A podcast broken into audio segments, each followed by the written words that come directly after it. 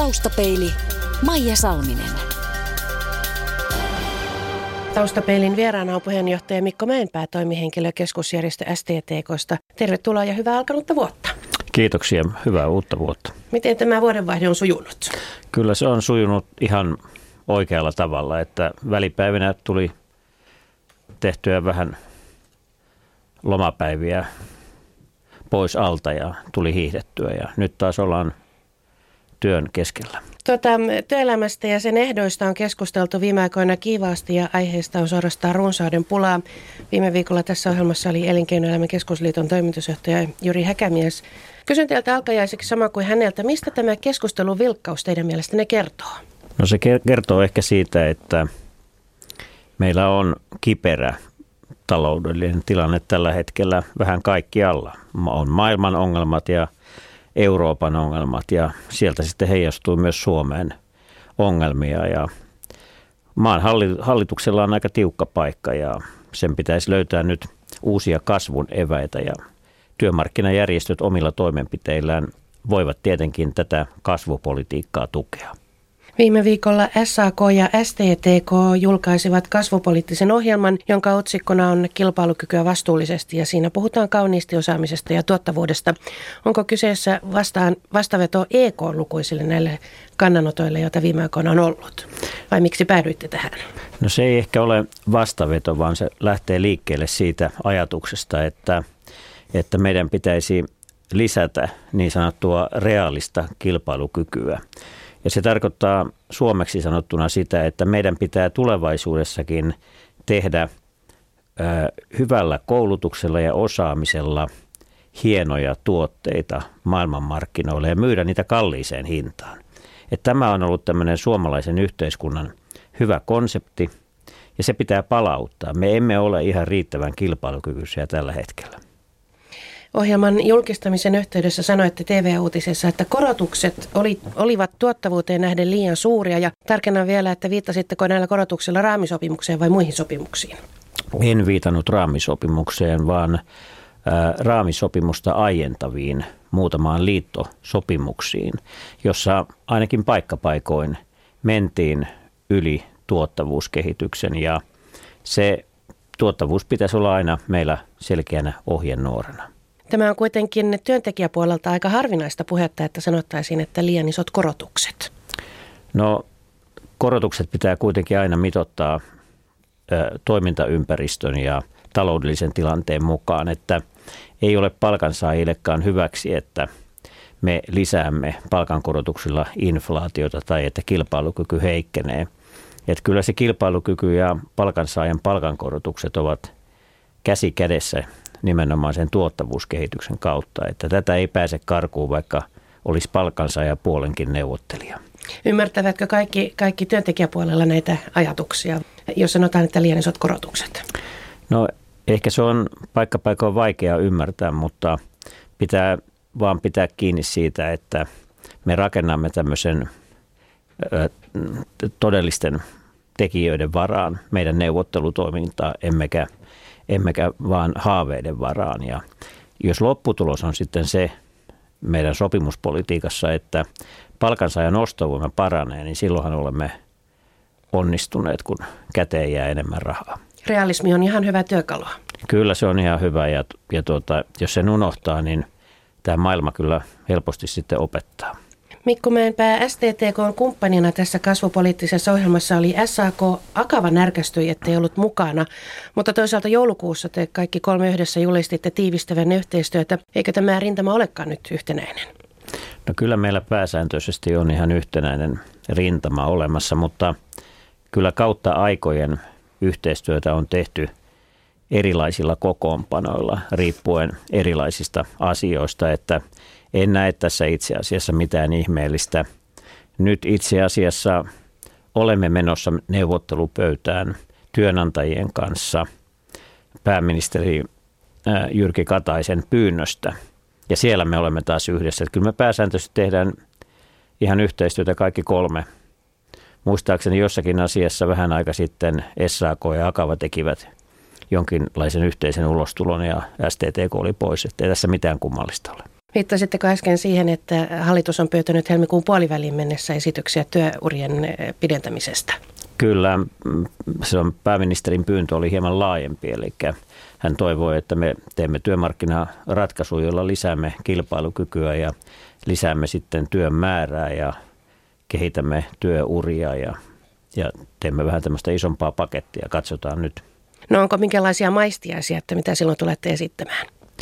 No kyllä keskustelut ovat nyt oikeastaan lähtemässä vasta liikkeelle, mutta itse näkisin, että, että kyllä meidän niin kuin pitää tarkkaan miettiä sitä, että millä tavalla me tuemme kilpailukykyisyyttä tässä tilanteessa.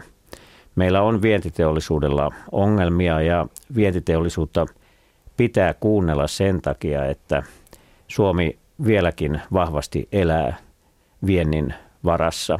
Vientituloista tulee meille niitä rahoja, joilla hyvinvointiyhteiskunnan palvelut rahoitetaan. Ja nyt kun se ei ole ihan se kilpailukyky kunnossa, niin meidän pitäisi sitten tehdä sen kaltaisia työmarkkinaratkaisuja tästä eteenpäin, että se kilpailukyky paranisi. Ja minä lähtisin neuvotteluihin niin kuin keskustelemaan nyt ekaksi siitä, että löydetäänkö me työvoimakustannuksista – ja palkoista sopua ja sitten katsoisin vasta muita asioita. Kun johonkin tarvitaan työnantajapuolen kanta, niin soitetaan yhteen puhelinnumeroon, mutta kun tarvitaan työntekijäpuolen kanta, niin soitetaan vaikka kuinka moneen puhelinnumeroon. Miksi työntekijäjärjestöjä on edelleen niin monta? Se tulee varmasti ihan, ihan niin kuin historiasta ja siitä, että järjestäytyminen on perustunut toimialojen järjestäytymiseen ja osittain nykyään perustuu sitten myös koulutukseen. Ja on tärkeää, että, että meillä voidaan tulevaisuudessa säilyttää järjestäytymisaste korkealla tasolla. Ja sitä edesauttaa se, että, että erilaisen, erilaisten ammattien ja erilaisen koulutuksen omaavien ihmisten on helppo samaistua johonkin ryhmään ja löytää yhteenkuuluvaisuutta – ja luulen, että jos meillä olisi vain yksi palkansaajärjestö Suomessa, niin meidän pitäisi ainakin silloin hyvin tarkasti miettiä, että miten ihmiset kokevat yhteenkuuluvuutta. Jos kaikki laitetaan samaan koriin, niin joku voi sanoa, että en minä oikein tunne olevani nyt kotona.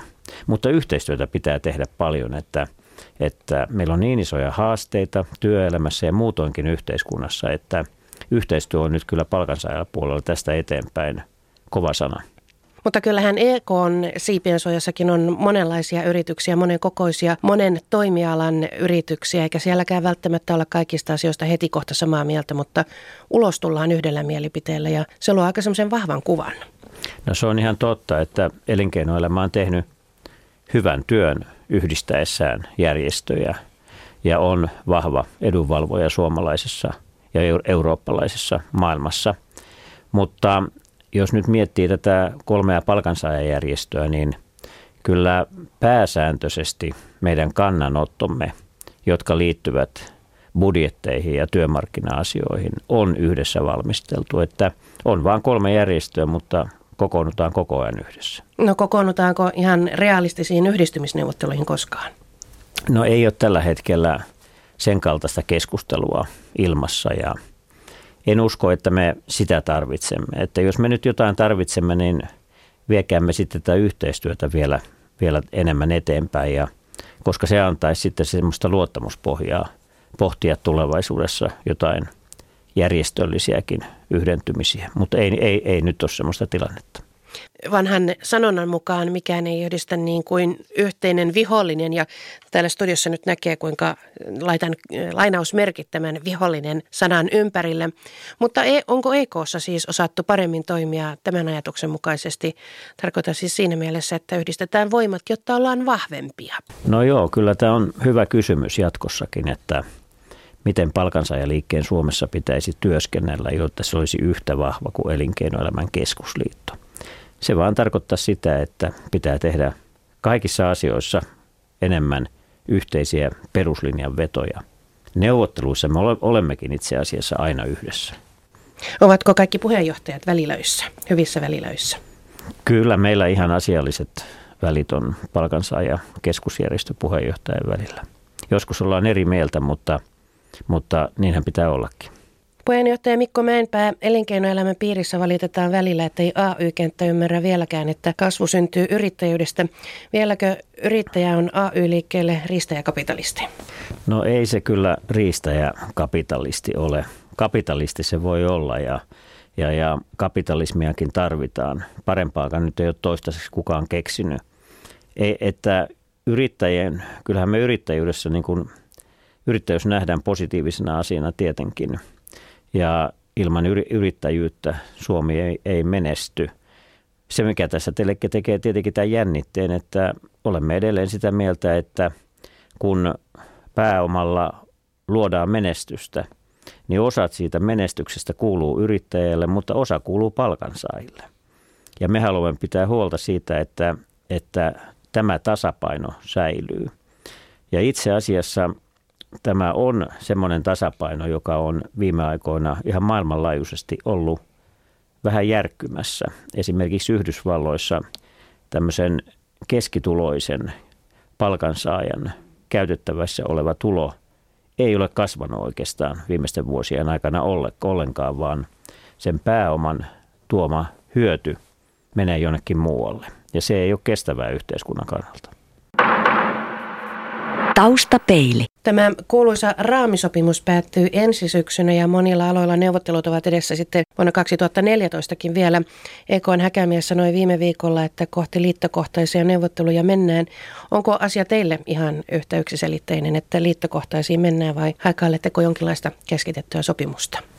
No tämä on vähän valinnan paikka, että mitä nyt oikeastaan halutaan, että jos mennään liittokohtaisia ratkaisuja kohti, niin silloin jokainen liitto ensi lokakuusta alkaen arvioi sen oman toimialansa tilanteen ja tekee omat ratkaisunsa.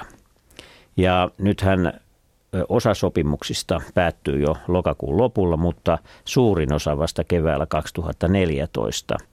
Ja, ja tällöin, jos liitot itse arvioivat tätä omaa, oman toimialan tilannetta ja tekevät sopimuksia, niin en jaksa uskoa, että keskusjärjestöt kykenisivät kovin selkeästi koordinoimaan tämän kaltaista ratkaisua, että jos koordinaatiota halutaan, niin kyllä meillä sitten pitää löytää keskusjärjestöjen välillä jonkinlainen niin kuin yhteinen kehys siitä, että mikä, mikä se tuleva palkkaluku sitten olisi, että kyllä me tarvitsemme tätä keskusjärjestöohjausta hyvin vahvasti, jos aiomme tehdä yhtäläisiä palkkaratkaisuja eri sektoreiden välillä.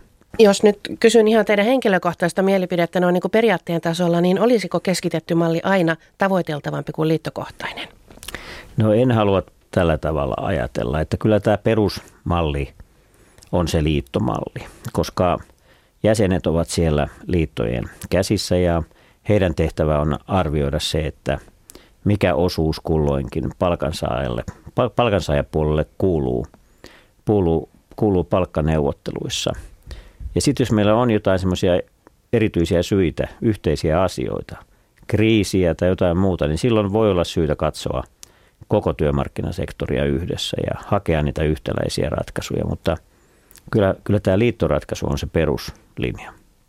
Meiltä on viime aikoina ehkä puuttunut vähän pelisääntöjä työmarkkinaneuvotteluista, että Ää, aikaisemmin oli joskus aika selvää se, että mennään vientialojen mukaan, että siellä joku avaa pään ja muut sitten seuraavat tätä ja muut myös kunnioittavat tätä.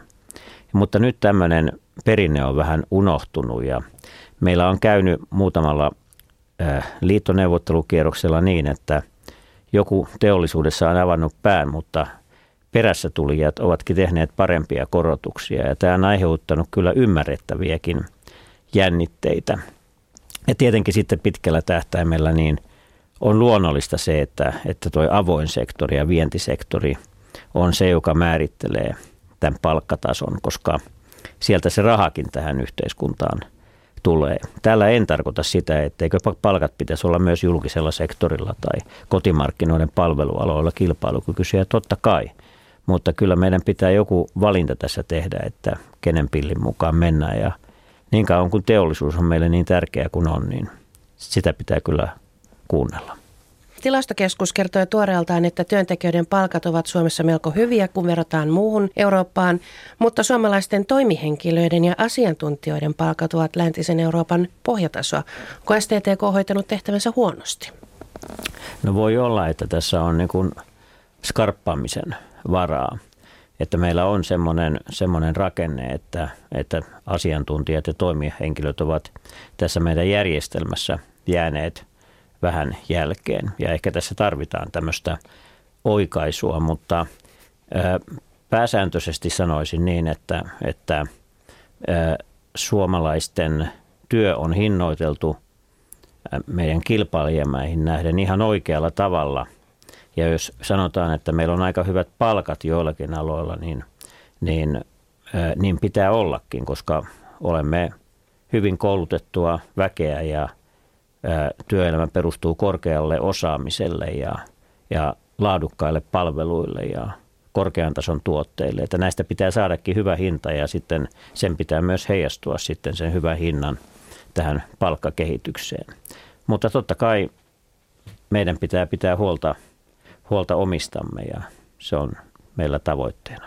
No tässä viimeaikaisessa työmarkkinakeskustelussa on myös vilahdellut tämä raflaava termi palkka-ale. Tekin jossain haastattelussa ilmoititte jo, että semmoisen pöytään ei istuta, jossa palkka-aleesta keskusteltaisiin. Luuletteko, että tämä termi on heitetty ilmoille ihan niin kuin tosi mielessä?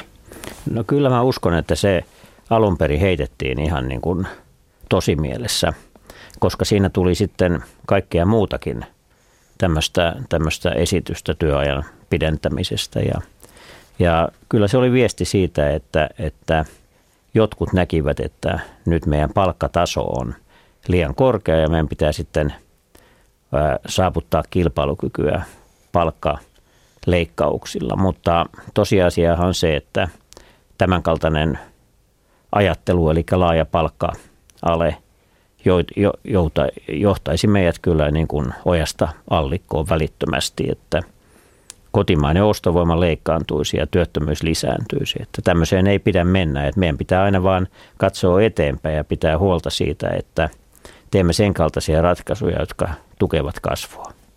Kuinka paljon tämmöisissä esityksissä voi olla tämmöistä neuvottelutaktiikkaa, että kun heitetään se huono vaihtoehto, niin kaikki siitä eteenpäin tuntuvat ainakin torjuntavoitoilta? No ehkä työnantaja nyt on just tällä, tällä tavalla ajatellut, että jos palkansaajapuoli torjuu palkka niin – sitten päästään keskustelemaan hyvin maltillisilla korotuksilla. Ja, ja tota, mutta toinen ongelma tässä on ehkä se, että jos heitetään liikaa tämmöisiä negatiivisia asioita vähän ennen neuvottelujen käynnistymistä, niin se kyllä pistää aika lailla lukkoon. Mitä ajattelette STTK-puheenjohtaja Mikko Mäenpää siitä, että tämä kolme, kolme päivän koulutusvapaa on nyt tuntunut olevan niin vaikea kysymys EKlle? No se tuli meille kyllä ihan yllätyksenä, että EK ei siinä nyt päässyt sitten eteenpäin, koska kyllä minä olen ollut siinä neuvottelupöydässä mukana ja kirjoittamassa tätä kolmen päivän tekstiä sellaisena, kun se sitten eri järjestöissä hyväksyttiin osaksi raamisopimusta. Se on tosi paha paikka, koska se oli meillä raamisopimuksen syntymisen ehkä tärkein edellytys ja – Tämä oli ykkösasia ja yllätys meille, että emme päässeet tässä eteenpäin. Ja no nyt meillä on kuitenkin semmoinen viesti, että tuolta työnantajapuolelta, että nyt voidaan yrittää uudelleen tätä löytää, että jos ei, se, jos ei sen yhtä raidetta pitkin edenny, niin okei, jos se voidaan toteuttaa, niin katsotaan löytyykö joku toinen raide. Kyllä tässä on nyt yrityksen makua. Entäpä jos tämä jää kerta kaikkiaan toteuttamatta? No jos se jää nyt täysin toteuttamatta, niin kyllä se tässä tilanteessa estää palkansaajaa järjestöjä tekemästä nyt tämmöisiä uusia sopimuksia tai osallistumasta pelastustalkoisiin pääministerin pyytämällä tavalla. Että kyllä se on nyt koettu ehdottomaksi edellytykseksi eteenpäin menemisellä. Eli jos koulutus, koulutusvapaa-asia ei edisty, niin jousto loppuu teidän puoleltanne? No kyllä se loppuu, koska se merkitsee sitten sitä, että keskusjärjestöt eivät kykene enää jäsenliittoihinsa nähden pitämään neuvottelemia sopimuksia. Taustapeili. Puheenjohtaja Mikko Mäenpää, te olette niin sanottu pitkän linjan järjestöammattilainen. Millä tavalla edunvalvonta on muuttunut sinä aikana, kun te olette ollut mukana? No kyllä tämä ehkä suomalainen peruskuvio on pysynyt aika lailla, aika lailla samanlaisena, että meillä on Suomessa erittäin hyvät työmarkkinasuhteet työnantajien ja palkansaajien välillä. Ja, ja vielä voi sanoa sen, että jos katsoo y- yksittäiseen yritykseen, niin vieläkin olemme aika hyvässä jamassa sen suhteen, että miten pitkä matka sieltä yhden yrityksen sisältä toimitusjohtajasta on, on, on sinne työntekijään. Ja, ja tämä luo semmoisen hyvän pohjan sille, että me kykenemme ylipäänsä yhdessä asioita ratkomaan. Se, mikä muutos on tullut, on tietenkin tullut tämmöisen globaalin kehityksen kautta ja, ja, ja, ja siinä – ö, omistaja on ryhtynyt palkitsemaan uudella tavalla yrityksen johtoa. Ja se on synnyttänyt ensinnäkin tämän kvartaaliajattelun ja se on syntynyt, synnyttänyt sitten sen, että johdon palkat ja palkitseminen on eriytynyt tavallisen palkansaajan palkitsemisesta ja nämä asiat ovat sitten johtaneet siihen, että meillä on myös tuloerot kasvaneet, palkkatuloerot ihan yritysten sisällä ja tämä ei ole oikein sopusoinnussa tämmöisen perinteisen suomalaisen ajattelun kanssa. Se globalisoituminen voi tarkoittaa myös sitä, että vastapuolena on juuri monikansallinen yritys, jonka toiminta ei yhtään hetkauta se, vaikka Suomessa lakkoiltaisiin jonkun asian puolesta kuinka pitkään. Kyllä, tämä ihan pitää paikkansa ja, ja, ta, ja se on luonut tietenkin sitten sen uuden tilanteen ää, myös yrityksen toimitusjohtajalle, että jos hänen pelikenttänä on koko maailma, niin hän katsoo sitten Suomen tehtaita vain, ja vain joinakin tehtaina yrityksen laajassa skaalassa. Ja aikaisemmin meillä oli kuitenkin tämmöistä enemmän patruunahenkeä ja, ja tavallaan yritysten johdon kiinnostuksena oli aidosti Suomi ja Suomen menestyminen. Että, mutta kun, kun yritysten johtajien kanssa keskustelee, niin kyllä sieltä tämän pystyy löytämään, mutta – mutta tietenkin tämä koko meidän tilanne tulee tässä kiristymän kilpailun kautta monella tavalla haasteellisemmaksi. Puheenjohtaja Mikko Mäenpää, STTK, olette kertonut, että olitte sosiaalidemokraatti 18-vuotiaasta lähtien, että alkoi olla semmoista maailmanparantajan vikaa. Onko vika jatkunut? No kyllä se jatkunut on, mutta tietenkin tämä näkökulma on onneksi laajentunut koko ajan ja kyllä minua kiinnostaa erittäin paljon koko ajan se, mitä maailmassa tapahtuu ja erityisesti viime aikoina, mitä Euroopassa tapahtuu. Että kyllä se on ainoa keino, että, että ihmiset ovat kiinnostuneita asioista, jotta me saamme tämän ihmiskunnan ohjaamaan maailman kehitystä. Että se on niin kuin tärkeä asia, että emme ole mikään lastulaineilla, vaan täällä tehdään ratkaisuja, jotka johtavat aina johonkin. Tarina kertoo myös, että kun opiskelitte 70-luvulla, jolloin Suomessa elettiin tietysti vahvan politisoitumisen aikaa, niin olitte aikanaan kantamassa porvareiden Ben Syskovitsia ulos maunulalaisten yleisdemokraattien kokouksesta. Onko tarina tosi? Kyllä tämä tarina on ihan tosi ja, ja tuota, silloin teinipolitiikassa oli porvarit ja yleisdemokraatit kaksi rintamaa, jotka olivat vastakkaisia ja, ja Ben, ben osa pyysi saada läsnäolo-oikeutta meidän yhteen kokoukseen. Sitä ei hänelle myönnetty, mutta ei hän oikein halunnut sitten lähteä ja kannoimme sitten hänet sieltä ulos. Tämä on kyllä myöhemmin hänen kanssa käsitelty. Kaipaatteko mitään semmoisesta 70-luvun ilmapiiristä? Se poliittinen ilmapiiri oli todella erilainen kuin nykyään. No kyllä sitä kaipaa jollain tavalla keskustelusta raikkautta ja räväkkyyttä ja varmaan sitä kaipaa niin kuin itsestäkin – että tämä konsensus on tuottanut omalle ajattelumallille myös tämmöisen konsensusajattelun, että ei oikein osaa sanoakaan tiukasti aina asioita, mutta se 70-luku oli siinä hyvä, että, että oltiin eri mieltä ja mun mielestä voi olla vaarana tälle Suomelle, että me aina etsimme sitä yhtä totuutta. Totuuksia on kuitenkin ihan vaikka kuinka paljon ja itse me teemme sitten valintoja, ovat vääriä tai oikeita, mutta – keskustelukulttuuria ja erimielisyyttä soisi, soisi niin kuin olla enemmän. Olette tässä tämän vuoden jälkeen ymmärtääkseni uuden edessä olette ollut tehtävässäni vuodesta 2000 Ja sitä ennen jo tietysti muiden liittojen johtotehtävissä, mutta onko niin, että puheenjohtajakautenne päättyy nyt sitten joulukuussa? Kyllä se päättyy tämän vuoden joulukuussa ja sen jälkeen on sitten aika katsoa, että mitä uusia haasteita no, löytyy. No, no mitä? No sen tiedän, että jos, jos, jos mikään ei muutu suunnitelmista, niin jatkan vielä sitten ehkä, ehkä vajaan vuoden STTKssa muissa tehtävissä, mutta en puheenjohtajana. Mutta sitten pitää katsoa, mitä tämä maailma tuo tullessaan, että toivottavasti kaikkea mielenkiintoista. Niin eläkeikä ei ole silloinkaan vielä lähelläkään. No eläke, elä, eläkeikä tässä nykyisessä hommassa on ollut, on hyvin alhainen. Se on 60, mutta mm-hmm. tota, tarkoitus on jatkaa kyllä töitä sen jälkeen. Taustapeilin Vakio Viitonen. Mikko Mäenpää, mitä muistatte lapsuudestanne? No ainakin muistan, muistan tota sen, että lunta on ollut Helsingissä ennenkin ja pikkupoikana tehtiin lumilinnoja ja oikein kunnon linnoja, missä oli monta kerrosta ja hiihdettiin paljon ja kesällä pelattiin jalkapalloa, heitettiin keihästä ja silloin paistoi aina aurinko. Niinhän se oli. Paras ja pahin luonteen piirteenne? No ehkä paras on se, että, että jaksan ää, neuvotella aika sitkeästi ja jaksan kuunnella erilaisia mielipiteitä, mutta varmaan se huono on sitten, että olen kyllä toivottoman kärsimätön. Millaisten ihmisten seurassa viihdyttä?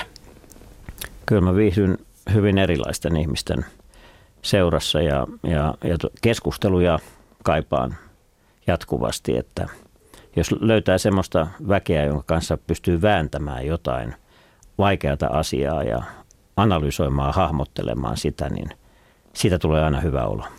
Missä olette mielestäni onnistunut parhaiten?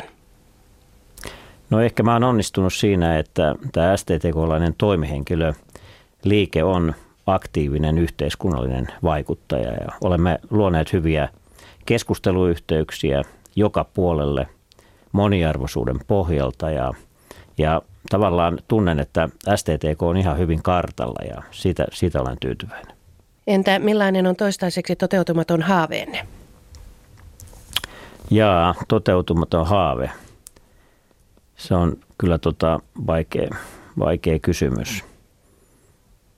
Kai se tämmöinen haave pitäisi olla se, että, että suomalainen hyvinvointiyhteiskunta löytää tavan, jolla kaikilla ihmisillä on töitä ja menestymme sillä.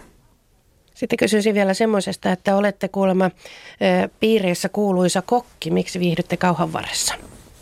No se on jollain tavalla semmoista hauskaa rentoutumista ja en oikein tiedä mikä on mukavampi, jos lauantaina käy Hakaniemen hallissa ja sitten iltapäivällä rupeaa laittaa hyvää ruokaa. Ja jos sitten noin, kun lapsetkin viihtyivät siinä ollessaan pieniä ja nyt noin laps, lasten lapset tykkäävät häärätä keittiössä, niin se on vaan mukavaa.